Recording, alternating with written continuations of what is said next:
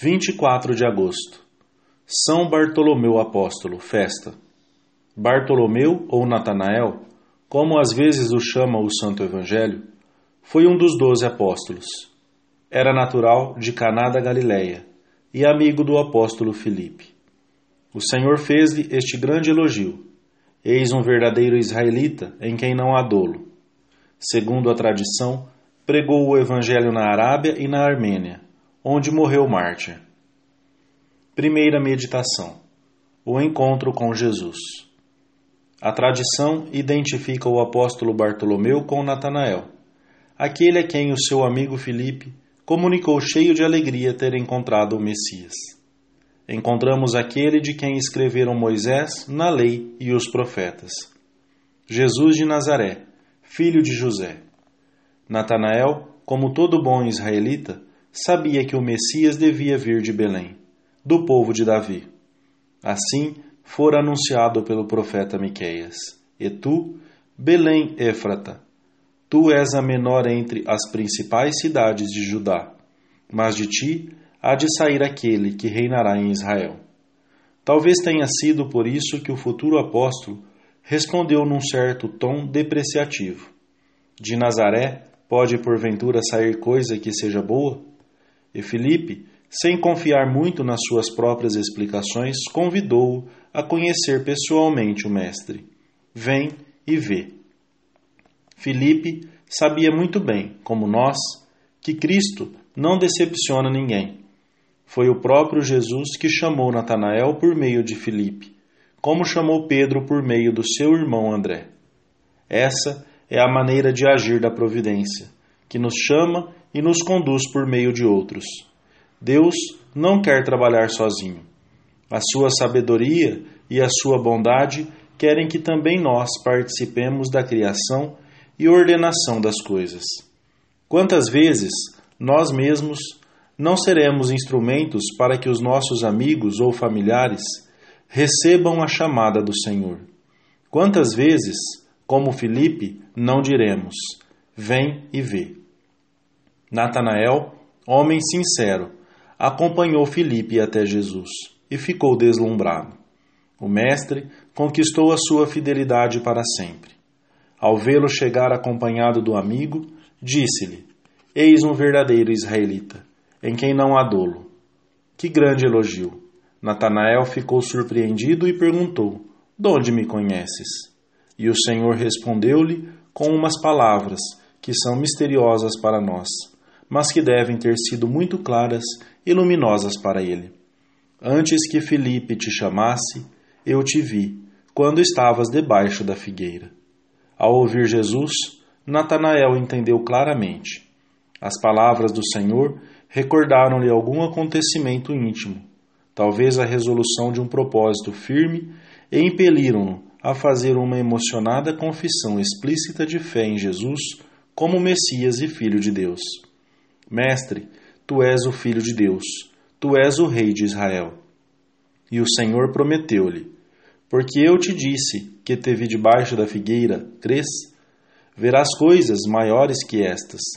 E evocou com certa solenidade um texto do profeta Daniel para confirmar e dar maior peso às palavras que o novo discípulo, acabara de pronunciar. Em verdade, em verdade vos digo que vereis o céu aberto e os anjos de Deus subindo e descendo sobre o Filho do Homem. Segunda meditação: O elogio do Senhor, a virtude da sinceridade. No elogio de Jesus a Natanael, descobre-se a atração que uma pessoa sincera exerce sobre o coração de Cristo. O Mestre diz do novo discípulo que nele não há dolo nem engano. É um homem sem falsidades. Não tem como que dois corações e duas pregas no coração, uma para a verdade e outra para a mentira. Isso é o que deve poder dizer-se de cada um de nós, por sermos homens e mulheres íntegros, que procuramos viver com coerência a fé que professamos. O mentiroso, aquele que tem um espírito duplo, Aquele que atua com pouca clareza soa sempre assim no rachado. Lias naquele dicionário os sinônimos de insincero, ambíguo, ladino, dissimulado, matreiro, astuto. Fechaste o livro enquanto pedias ao Senhor que nunca pudessem aplicar-se a ti esses qualificativos. E te propuseste aprimorar ainda mais esta virtude sobrenatural e humana da sinceridade. Trata-se de uma virtude fundamental para seguir o Senhor, pois Ele é a verdade divina e aborrece toda mentira. Até os inimigos de Cristo terão de reconhecer o seu amor pela verdade. Mestre, dir-lhe-ão numa ocasião: Sabemos que é sincero e que ensinas o caminho de Deus segundo a verdade, sem te prenderes a ninguém, porque não fazes acepção de pessoas. E ensina-nos que as manifestações das nossas ideias ou pensamentos devem ser feitas conforme a verdade. Seja o vosso falar sim, sim, não, não, porque tudo o que passa disto procede do mal. O demônio, pelo contrário, é o pai da mentira, pois tenta constantemente levar os homens ao maior de todos os enganos, que é o pecado. O próprio Jesus, que sempre se mostra compreensivo e misericordioso com todas as fraquezas humanas, lança duríssimas condenações contra a hipocrisia dos fariseus. Por isso, podemos imaginar a alegria que lhe causou o encontro com Natanael. A verdade abre-nos a porta para a autêntica liberdade, conforme nos diz o Evangelho. Jesus Cristo vai ao encontro do homem de todas as épocas, incluída a nossa, com as mesmas palavras que pronunciou certa vez: Conhecereis a verdade e a verdade vos fará livres. Estas palavras encerram uma verdade fundamental e ao mesmo tempo uma advertência. A exigência de uma relação honesta com a verdade como condição de uma autêntica liberdade. É a liberdade interior que nos permite agir sempre com a desenvoltura e a alegria próprias dos filhos de Deus. Não tenhamos nunca medo à verdade, ainda que por vezes pareça que essa atitude nos acarreta um mal que poderíamos evitar com uma mentira. Na verdade, só pode nascer o bem. Nunca vale a pena mentir, nem para obtermos um grande benefício econômico, nem para nos livrarmos de um castigo ou sairmos de uma situação difícil. Terceira meditação: sinceridade com Deus, na direção espiritual, no convívio com os outros, a virtude da simplicidade. Temos de ser verazes e sinceros na vida corrente, nas nossas relações com os outros. Sem essa virtude, a convivência torna-se difícil ou mesmo impossível. Fora da verdade, a existência do homem acaba por, obscurecer-se e, quase insensivelmente, deixa-se invadir pelas trevas do erro, que podem chegar a falsear toda a vida. De modo particular, devemos ser verazes e sinceros no trato com Deus, dirigindo-nos a Ele sem anonimato, sem querer ocultar-nos, com a alegria e a confiança com que um bom filho se comporta diante do melhor do, dos pais. Temos também de aprender a dar a conhecer a intimidade da nossa alma àqueles que, em nome do Senhor, nos ajudam a orientar os nossos passos para o céu. Na confissão, a sinceridade é tão importante que se o penitente não reconhece a sua culpa, não pode receber a graça. Não é, pois, apenas uma atitude perante uma pessoa, um confessor, mas perante o próprio Deus.